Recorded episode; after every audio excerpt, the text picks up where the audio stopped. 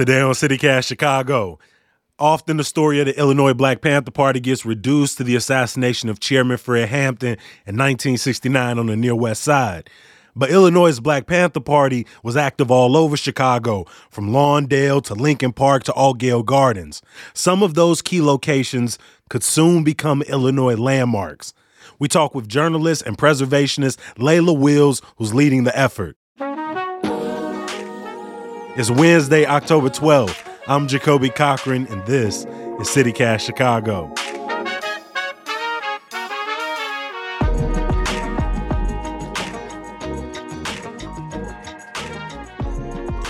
Layla, this uh, journey for you goes beyond an appreciation for history or architecture. This process is personal for you.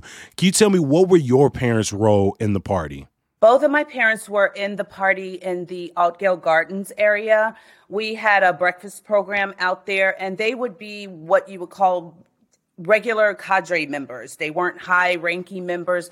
They were part of the um, gas that keeps the engine going. So I refer to the rest of the party members as my aunts and uncles, you know. So they are they have been my influences, my inspiration and they were so young at the time that thankfully a lot of them are still with us. So it is urgent for us to get as much of the history documented as we can while we still have them here.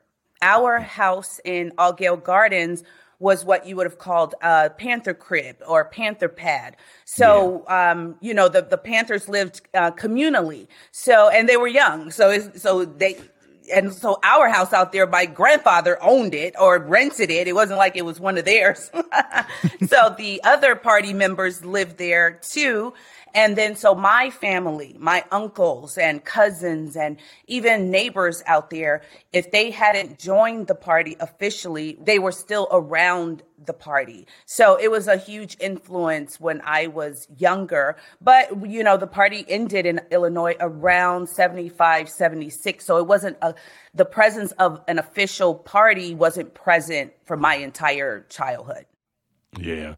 I mean, with that, you know, somewhat small of a window, you know, and and even withstanding the legacy of Fred Hampton, is Chicago and Illinois often included in the history of the Black Panther Party?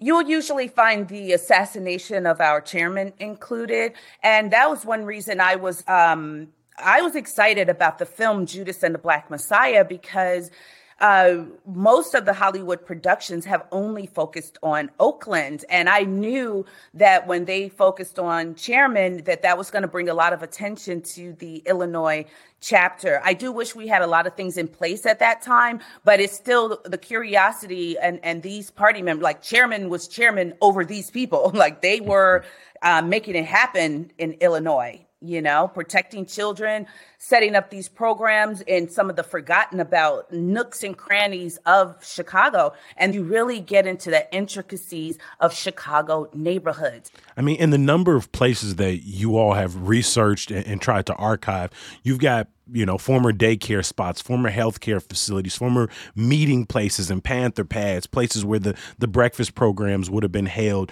Why is this so important for some of these locations to get landmark status? A lot of the um, landmarks in our, let's say, black neighborhoods would be for architecture. Let's take CVS High School or some kind of church, beautiful architecture. But those buildings were not made for us. Though we inherited those when uh, gentrification, or excuse me, when the Great Migration happened and white flight happened. So ours, they could be so unattractive or plain and maybe not even in good condition that they will the city will demolish them. But demolishing these properties are is demolishing our heritage, our memories. Our children can't go into a neighborhood and know the Black Panther Party was there. Our headquarters on 2350 West Madison is a Walgreens. The Southside office, 4233 Indiana, is an empty lot. Like there's a tree growing there right now. So it, it's it's urgent that we create this multiple property submission so that we can restore our heritage in this city. Yeah.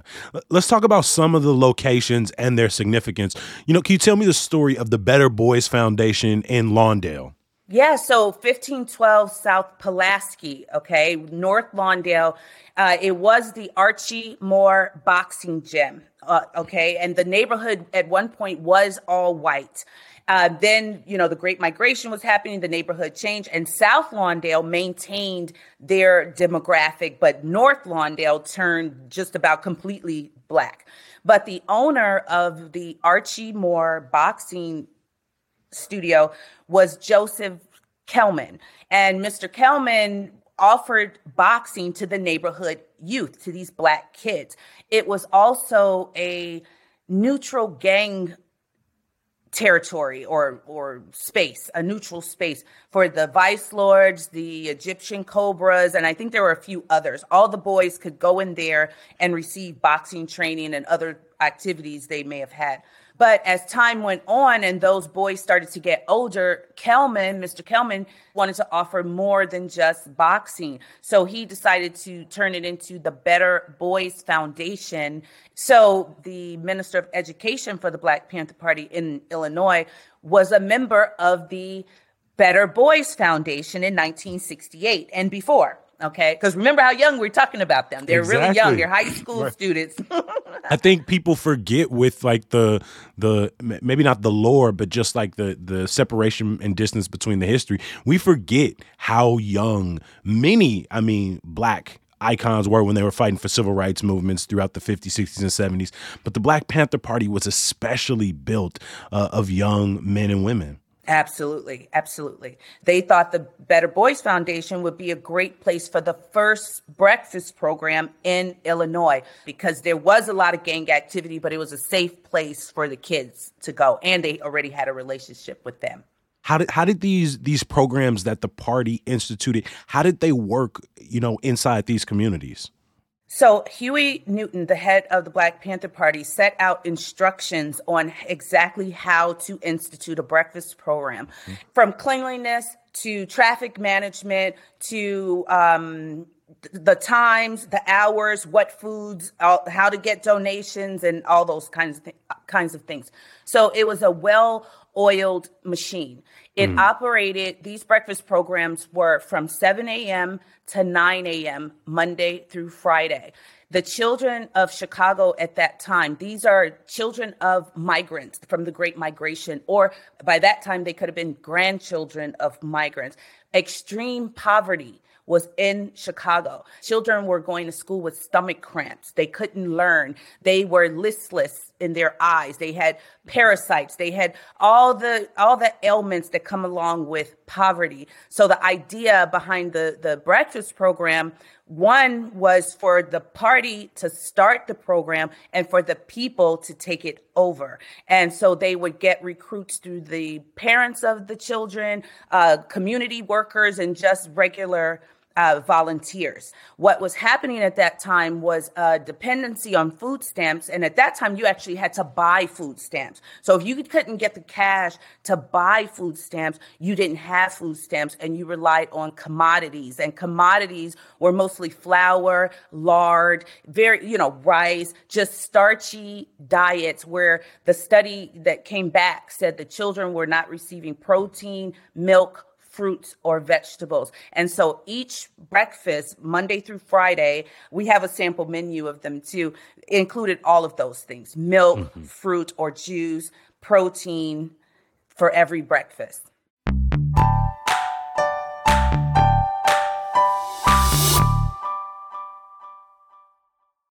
Another spot, right? Because when we talk about the Illinois Black Panther Party, I was always familiar with sites over in like Lawndale on the near west side.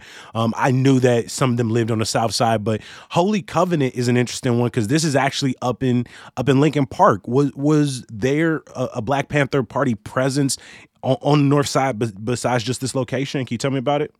Yeah. So when when that church, Holy Covenant, became a relevant part of the Panther history, the young the uh, rainbow coalition was in effect the rainbow uh-huh. coalition which consisted primarily of the black panther party then you had the young lords okay puerto ricans uh, in Lincoln Park, they set up uh, breakfast programs. So when you go to Lincoln Park today, people would think it was always like that, but it was not. Like, why was there a need for a breakfast program? Even poor white people had breakfast programs under the Young Patriots, Rising Up Angry. Uh, there were a lot of groups that joined onto this coalition. There were even groups of Chicanos all the way far south. So even if they weren't in that nucleus group, the young people across these racial lines in Chicago were building coalitions. So chairman who started the Rainbow Coalition was at this church, Holy Covenant, with Cha Cha from the Young Lords, Mike Klonsky from the Students from a Democratic Society. That church gave them refuge over a period of days while the whole city was on lockdown. That church was very um, active in a lot of the protests and everything that was going on at that time and, and was a real shelter for people in, in a time of a real storm in the city. Mm-hmm. And that was taking place during the, the riots of the 1968 Democratic National Convention. And then a location that you all are working extremely hard to uh, improve its its historical significance and recognition is the People's Church, aka Church of the Epiphany, which is now the Epiphany Center for the Arts over on the near west side. You know, why was this location such a remarkable space in the history of of the Panthers? First, I am so glad that the Epiphany Center of the Arts were the ones to take possession of that property. What what else could it be but something as beautiful as that and it has maintained its beauty all all these years. And the People's Church was another safe place, and another uh, other organizations were having meetings there. There were there were meetings against the Vietnam War taking place. They had sheltered homeless people during that time, and somehow, which I haven't got the all the way to the root story on how that became the party's major meeting place, but I'm working on it, became a major meeting place of the Black Panther Party. You could see uh, one of Chairman's last speeches in, in the film The Murder of Fred Hampton, American Revolution. Uh, you, there's pictures of them in there. There was a breakfast program there, and that was a, a, there. After Chairman was assassinated, there was a big, huge rally. So the People's Church is going to be our primary property for our multiple property submission. The People's Church is gorgeous, beautiful architecture. So it is already a landmark. So what we're doing is just adding the Panther Party's narrative to theirs, to the story of the People's Church. So what's next in the the process of getting these landmarked? What what what are you hoping for in as the next step? So the first thing is to nail the narrative of the Black Panther Party. We have to talk about what was going on in the country at that time and get it all the way down to why the Panther Party's story is significant for Chicago and the entire state of Illinois. Once we get that uh, nailed, that document, which I'm sure we will, uh, we'll, we will present to the state office in February of 2023. Then we will have official part of uh, Illinois tourism will be Black Panther Party sites. It'll be added to the story of our state and city. So many Chicago stories involved because the party was un- another reason it was unique is you didn't have to be a member to be a part of, of, the benefit of it, to take part in the breakfast program, to come to the medical center. So they were involved in all of the Chicago. Matter of fact, it was incumbent on them to organize every community area in Chicago and they did set out to do that and did it did it strong. Also they dealt with issues we're still dealing with today. Tomorrow, you can learn more about the Illinois Black Panther Party at the Chicago History Museum at 7 o'clock. Layla and former members will be there. Also, Healthy Hood Chicago is hosting a Panther Party on October 22nd that will include keynote speakers, performances, uh, and, and, some more events. Layla, thank you so much for joining us at CityCast Chicago. Uh, it's been a fantastic conversation. I enjoyed it so much, Jacoby. Thank you so much.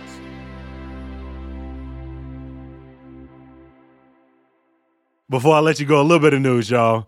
121 more immigrants have arrived in Chicago from Texas since Monday morning, bringing the total to 2,866 people, according to WTTW's Heather Cherone.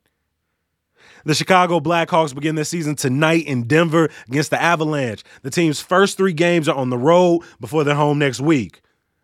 Open House Chicago is Saturday and Sunday. You can tour some of Chicago's many architectural gems like the Givins Castle or the Board of Trade building. Sydney's got a great list for you in today's newsletter at chicago.citycast.fm. And some good news to get you through. The citywide Elevate Dance Chicago Festival begins tomorrow through Sunday. For a full list of in person performances, film screenings, and virtual events, see the link in the show notes. As always, we appreciate you for listening. Go on, share us with your friends and family. And if you shared us with every single person you know, meet a stranger, take them out to lunch, and put them on CityCast Chicago. All right, I'm going to talk to you tomorrow. Peace.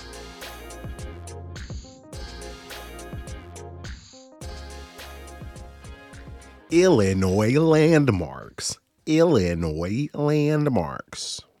All right, here we go.